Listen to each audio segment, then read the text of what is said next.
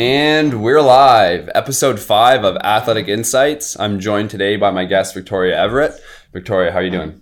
Great, thanks. How are you? I'm good. Thanks for coming in. Um, just really quickly, Athletic Insights is a podcast which is to be a resource for youth sports organizations, coaches, parents, and young athletes looking to get a glimpse in behind the scenes of elite athletics. Um, like I said today, our guest is Victoria Everett, and she was a Division One rower for Cornell. So, Victoria, just tell us a little bit about um, your youth sports background in Brockville and what led you to uh, rowing. Um, so I have played sports my entire life.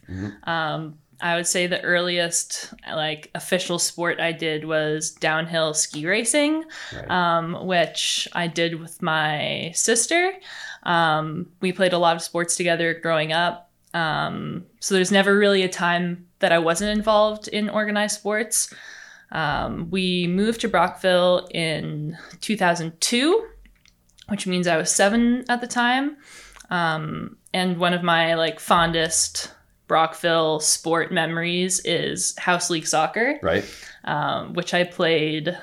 Uh, when did I stop playing? I mean, all through elementary school, Mhm. um, and so that was like a great uh, thing to be involved with. What was what was your fondest moment of it though? What what about soccer was so fun for you? Um, it's funny. The one thing that comes to mind, and this is more of you know me revisiting a fun fun memory. One time at kickoff, when we were in the small fields, Mm. I scored a goal at kickoff, Just- and yeah, so someone like just tapped it, and I was like, I scored from. That was probably the highlight. That's And when that's- I peaked. and that's that when was you knew- soccer peaked. And that's when you knew you were special, right? Yeah. I mean, it was also double the size of anyone on the field. So Right. that helped. Mhm. Um, and then rowing, I didn't start until much later. I started rowing uh, in about 2010. Uh, and I started doing that because I couldn't play my favorite sport, basketball, Mhm. at the time because I just come off um an ACL reconstruction and I could only do things that were in line. So Lin- linear. Yes. Yeah. Why don't you touch base just a little bit on all the the knee surgeries and the injuries you've had, and, and just kind of uh, the perseverance that Mm-hmm. that gave you, and then uh, yeah, Yeah. Um, I definitely, I think something no one tells you as a kid is that injury is going to be a part of your sporting career, um, whether you planned for it or not. So, like, when it does happen, not to let it be like this huge obstacle that you're like, oh my God, like, why has this happened to me? Just be like, this is a part of being an elite athlete. right, is getting injured. Um, so, I mean, obviously, there are things you can do to prevent yourself um, from getting injured, but like, you can't stop everything. So, yeah, grade, my first official um, injury, grade nine, um, I went, it was like, I don't know, two weeks into high school, and I went on a tour with the senior girls basketball team. Okay, we had like a little like intramural um, scrimmage and the my first shift of my first game on the senior team grade nine i was like making a cut and as i cut girl stepped on my foot bottom half of my leg stayed behind goodbye acl right, yeah, um, so, and I mean, was there kind of like minor injuries leading up to it? Maybe. So, then anyways, I had ACL reconstruction in grade nine and again in like grade 11. Um, I tore it again playing basketball. Must have been basketball. I don't really remember. Yeah. And then had other um, meniscus reconstructions in between. So, I've had four knee surgeries total. Um, and yeah, they've definitely put me on a different path. Mhm. Uh, I think I probably would have. I imagine I would have pursued more basketball if I had never been injured, which wouldn't have happened in this universe. right. Uh, and yeah, how did I persevere? Yeah, like did it did did going through those injuries and recovering and still being able to perform kind of give you a different perspective on sport? Like, do you appreciate it a little bit more? Like, how do you how do you view it with that in that sense? I definitely, it's kind of like when you get sick Mhm. and then you're like, wow, I'm gonna appreciate being healthy so much. You know, you get a cold and you're like, oh, this is the worst. Like, I'm never gonna complain anymore. yeah, yeah.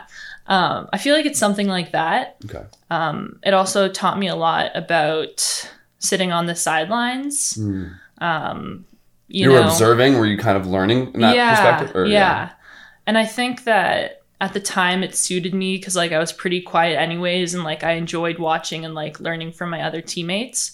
Uh, it definitely put a twist on like little awkward high schooler me because I was super self conscious about being on crutches Okay. like you know walking around the BCI hallways with my crutches and I just felt like it like brought attention to me that I didn't want. Okay. Um but I digress.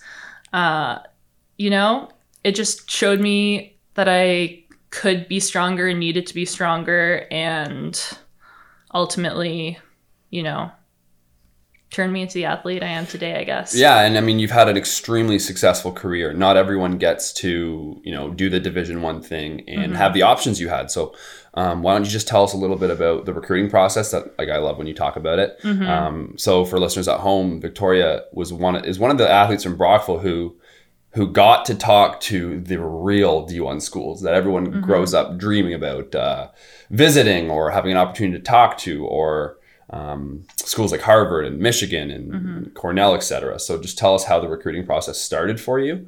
Um, were you reaching out? Were they reaching out to you? And, Mhm. you know. Yeah. Uh, the recruiting process was totally driven by me.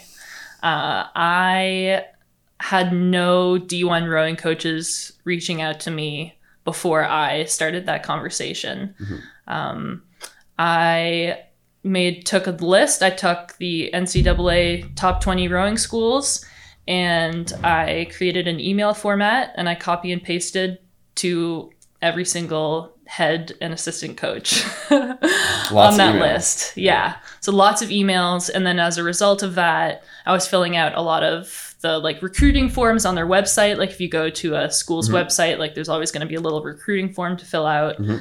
Uh, and then Just to get into their system. yeah, yeah, exactly.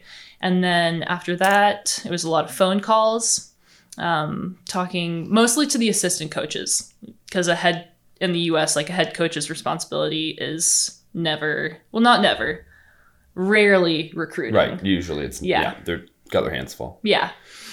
Uh, and so then I kind of just like kind of started to slim down my list, uh, thinking about what I wanted in a school. And then I took, uh, you can take five official visits, and I did take all five. Where'd you go? Um, I went uh, in order, I went Duke, then Syracuse, and then my third one was supposed to be UCLA, Oh wow. but I canceled it. And that was interesting. That must have been a tough decision. Yeah, yeah, it was hard.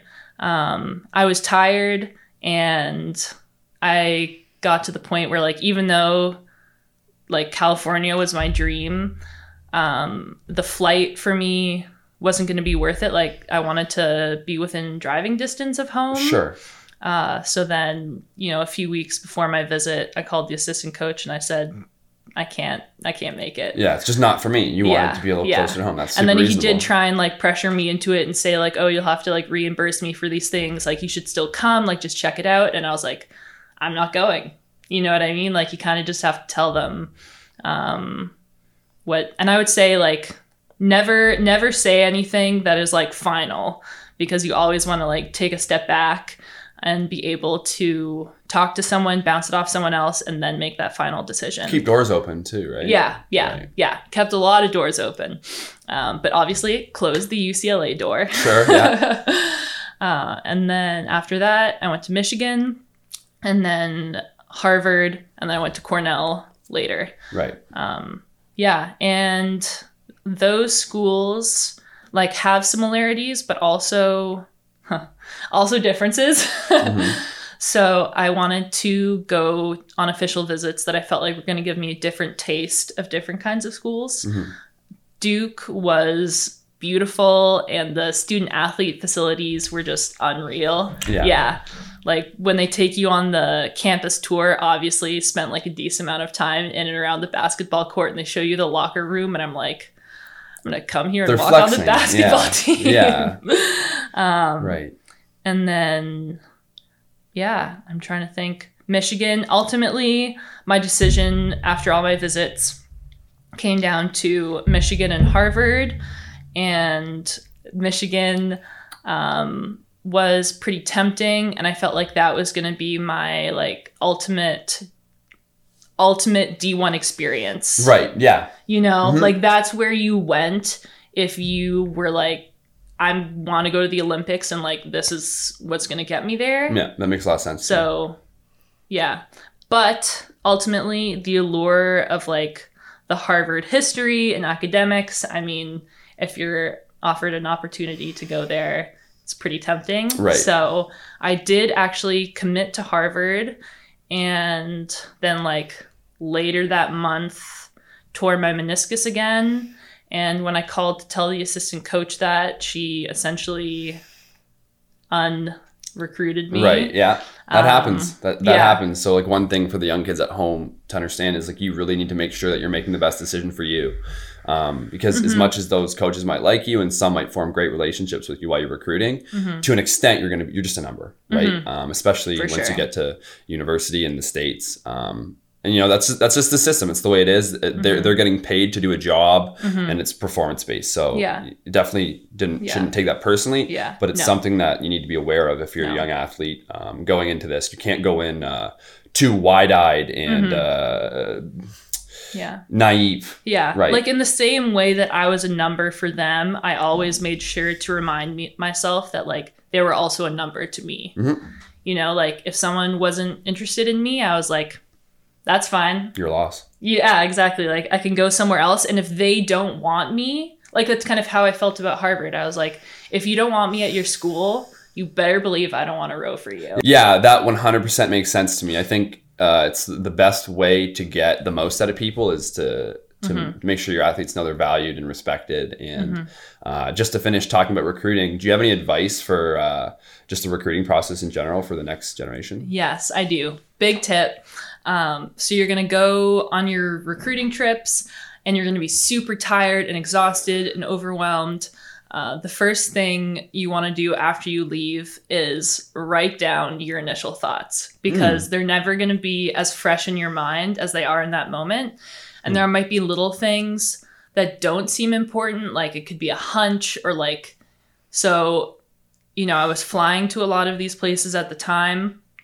I would get on the plane, take out my notebook, write the name of the school, and then just fill the page with Yeah. thoughts. Right. Um, so I highly, highly recommend doing that because I definitely came back to those notes uh, when I was making my final decisions. And I think journaling can be so important in the athletic process in general. Like, Mhm. um, I didn't do this in high school, but it's advice I now give is is is get your young athlete or your child just a, a journal to write, you know, what they ate, how they slept, how did they Mhm. feel that day, because Mhm. they'll start to see patterns if they, you know, they get six hours of sleep and they don't eat enough and they Mhm. underperform. They're going to see that connection when they're writing Mhm. stuff down. So I think just the journaling, um, recruiting process or not, a great piece of advice. Um, one thing I really wanted to get your your take on was just the role that um, that role models and mentors can play in in sport and athletics, Mhm. um, and you know who you looked up to in, with respect Yeah. to that. for sure. Um, I feel, I mean, back at BCI, Mr. Larry Smith. Right? Yeah, yeah. what a wonderful guy. Uh, haven't spoken to him in years, but he at the time was a great mentor for me. Um, he really, I mean, he supported me in my academics and also, I think, helped me to believe in myself um, as a young athlete. Uh, really, I feel like when I kind of like found my groove, I only really found my groove as a person and as an athlete once I got to Cornell. hmm Uh, and a big uh, part of that was figuring out my mental health. Right. Um, it was the first time where, I mean, really, it was towards the end of my first year. I'll never forget it. And um, I got to a point where I was like, I can't keep doing this. In your first year, In my first year. was it the workload or or what could what were you struggling with? Uh, yeah, I was just like, school was really hard. I was spending all my time studying, and if I wasn't studying, I was rowing. Like my my work life balance as they say.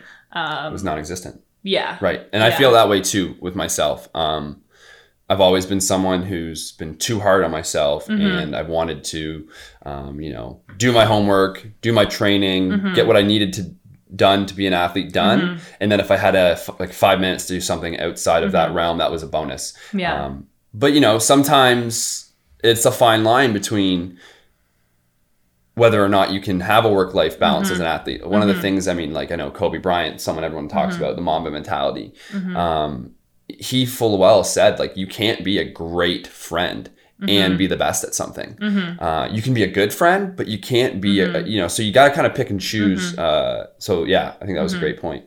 Um, but mentors, I know you had a, a nutritionist coach um, who played a big role in your in your life. So, why don't you just talk about him a little bit? Yeah, so I met him um, my first year. His name is Clint Wattenberg. He now um, works for the UFC at a performance institute um, because that wrestling is his passion. But at the time, he was a sports nutritionist at Cornell, and he taught me a lot about what it meant to what he says fuel fuel yourself for performance um, and not worry so much about what your body looks like and more what it can do you know the old kind of Conundrum. yeah Yeah. yeah Yeah. um, and then you know at the same time like i feel some coaches can pressure you like can make assumptions about what your body looks like and how that relates to performance and i think i look forward to those kind of stigmas being broken down Yeah. um, because as we are as we i feel like as we know and as some people are learning uh, what your body looks like doesn't define like how fast and strong it can be No, that especially th- that girl that girl came out with I forget her name. We'll find it and we'll post the YouTube video Mm-hmm. somehow. But um, there was a, a girl for running for Nike, Mm-hmm. and she said her the caption was, uh, "I was the fastest girl in the world until I joined Nike," and I was like, that doesn't make any sense to me. You know what I mean? Mm-hmm. So I was like, Nike has all the resources. Like, why would Nike make? Uh, Yeah, so they had a, a completely. Um, random number in their head. They had this runner. They said Yeah. you need to be 113 pounds to perform optimally, and this girl Yeah. had never been sub 120. I don't think. yeah Um, and they forced her to do that, and it turned her into a, from the best time in the world for whatever her event was to Mm-hmm. Yeah. average, if Yeah. that. And Yeah. it, and yeah, so I think it's really important that like uh, young girls and boys at home that boy, body dysmorphia is a really a real thing. Mm-hmm. Yeah, um, men struggle with sure. it just as much as women, one hundred percent, maybe more sometimes. And it's just kind of the different extremes. You know, Mm-hmm. a lot of men who are huge and muscular, they don't see themselves as that. Mm-hmm. And uh, and then the other way, lots of I, my perspective on it is throw the scales away. Mm-hmm. Like, how do you feel? How do you look? Are you getting better? Are Mm-hmm. you performing? To me, that's that's what athletics is about. So, I think that was a good point. And then one other thing that you did with that role model Mm-hmm. uh, or your mentor, sorry, was uh, you guys had that body positive Cornell. Mm-hmm. Yeah. So why don't you just touch base about that a little bit? Yeah. So that was um, an initiative that Clint had been working on before uh, we met. So after he and I worked together individually, he asked me if I would help him like bring this program to campus. Um, and really, what he was doing was empowering me like to take control of my own kind of issues while at the same time like spreading the good word so to speak um, Right. to other students at cornell so the program is still running today and i hope that um, you know continues to grow uh, the way that it's based on um, an organization in berkeley and basically it's an eight week the standard is an eight week curriculum where every week you get together in groups of like 10 is what we did at Like cornell a support group, like an information Yeah. kind of thing? yeah, like support slash information. Like basically, you come, you set ground rules, and you just talk about like why do we think the things we do about our body and food? Where do those ideas come from? When should they be challenged? Culture. And like, yeah, Right. yeah. And I think people learned the I mean the feedback we got is like people learned a lot about themselves and they were able to just kind of, you know, break out of that um uh, framework that says you know foods are good and bad when really it's you know it's Well, I mean, food. we know that scientifically all sugar or all carb sources they break down to glucose in the body and we Mm-hmm. don't i'm pretty sure we we believe modern science believes that um, a glucose molecule from sugar or a glucose molecule from a sweet potato, eventually, Mm-hmm. while the the glycemic content will be different, Mm-hmm. like and how fast you'll get that energy, it's still the same molecule at a base level, Yes. right? So and for all the students out there, glucose is the preferred source of energy of the brain. And, so, and for the uh, immediate energy systems. Yeah. Uh, you need glucose to start glycolysis to produce Mm-hmm. ATP, which is adenosine triphosphate, which is going to fuel your uh, anaerobic alactic energy system. So, like, this is, guys, this is the stuff that takes the athlete from being good to great when you understand. Uh, the fuel, right? I look at food as fuel. That's Mm-hmm. Yeah. Mm-hmm. that's you got to kind of look at man as machine almost. and then also, if you're like me and you love cooking and eating delicious things, then it's also fun. Right. Um, what has your to date been your biggest success in sport and your Mm. biggest perceived failure? And how have they shaped you? Because you're, you know, Victoria, you're like, you're a great role model. Like one of the things about you and your sister um, that I really appreciate is like you're you're you're both um, strong, powerful athletes. You're comfortable with who you are, but it took you time to get there, right? So Mm-hmm. like there's ups and downs in sports, and um, just touch base on your greatest success and your greatest Mm. failure, and then just some advice for young girls. Um, The last time we had a conversation, me and you had kind of Mm-hmm. also talked about um, getting them training. Girls Mm-hmm. need to kind of we need to help break down that uh, those stigmas in the weight room. Right. Yeah. Um, I would say my biggest success in sport uh, was my second year of at Cornell. Um, I had finally kind of like addressed my mental health and I was really happy and I had made these amazing friends. Like it was the first time that I made really deep social connections. Um, Ever? Or, yeah. wow, good for you. Yeah. Good. Um, so that was like a really kind of liberating feeling. And I was like, wh- you know, kind of like there is more out there than school and rowing. Right. Yeah. Oh God. Yeah. you Super know? important to be But well for balanced. Me, right? That was like, you know, coming at the age of, I don't know how old I was, like 22 or something. yeah, and I'm still working on that. Like I'm, For, you know, I mean, it's a lifelong journey. right. Exactly. You know, and you have to like relearn that lesson because this whole balance thing, you know, does the balance exist? No. The line is moving all the time. Like there is no line. But I'll go back to my greatest success that year. Um, I had a great relationship with my coach. I was super lucky to be working with her. Um, and then coincidentally, I found my academic passion and which is I was going super fast in rowing. Um, the sociology of food. right. Okay, Yeah. we have touched a bit. So I'm interested in food access, distribution, food insecurity, stuff like that. right. But not doing that work yet. No, that's really cool. Is that what you see yourself doing in the future, or what you hope to do? It's one of the things I'll try. Um, I could see myself working for like a nonprofit, uh, doing community food work. Uh, just, I mean, it could be something as kind of simple as kind of like the food bank idea. Right. Yeah. But I'm also like more interested in community gardens Okay. and people kind of, you know, getting their hands in the dirt and planting their food and of yeah. The getting in that. touch with nature a little bit. Yeah. Right. Um, Sure. but yeah, so rowing, I was in the varsity boat and I was going faster on the erg than I ever had, and that was really fun and exciting. And then I was something like, I don't know. I was also recognized as, I don't know, maybe like an Ivy League team B or something. I don't know exactly what like it was. second team All American kind of vibes. Yeah. Yeah. Yeah. Very cool. Um, so yeah, that was kind of like my my happiest, fondest memory of rowing and sports, and then it also happened to come with those accolades, which I don't think necessarily happens, but for me it did. Um, lowest point. Been a lot of low points. Yeah, for sure. Uh, I think like I've definitely worked with some coaches that uh, our kind of approaches and mentality uh, didn't line up. So I think kind of my lowest point in rowing was when I couldn't be upfront with that person about how I felt. The coach. Yeah. Right. Yeah, because like you know, as a young woman working for like an older guy, like there's just like interesting power dynamics happening there. Mhm. And I think, you know, the sooner I mean, I'll speak to young female athletes because that's been my experience. Um, like, you drive your own bus. This is my mom's analogy, okay? Everyone should use it.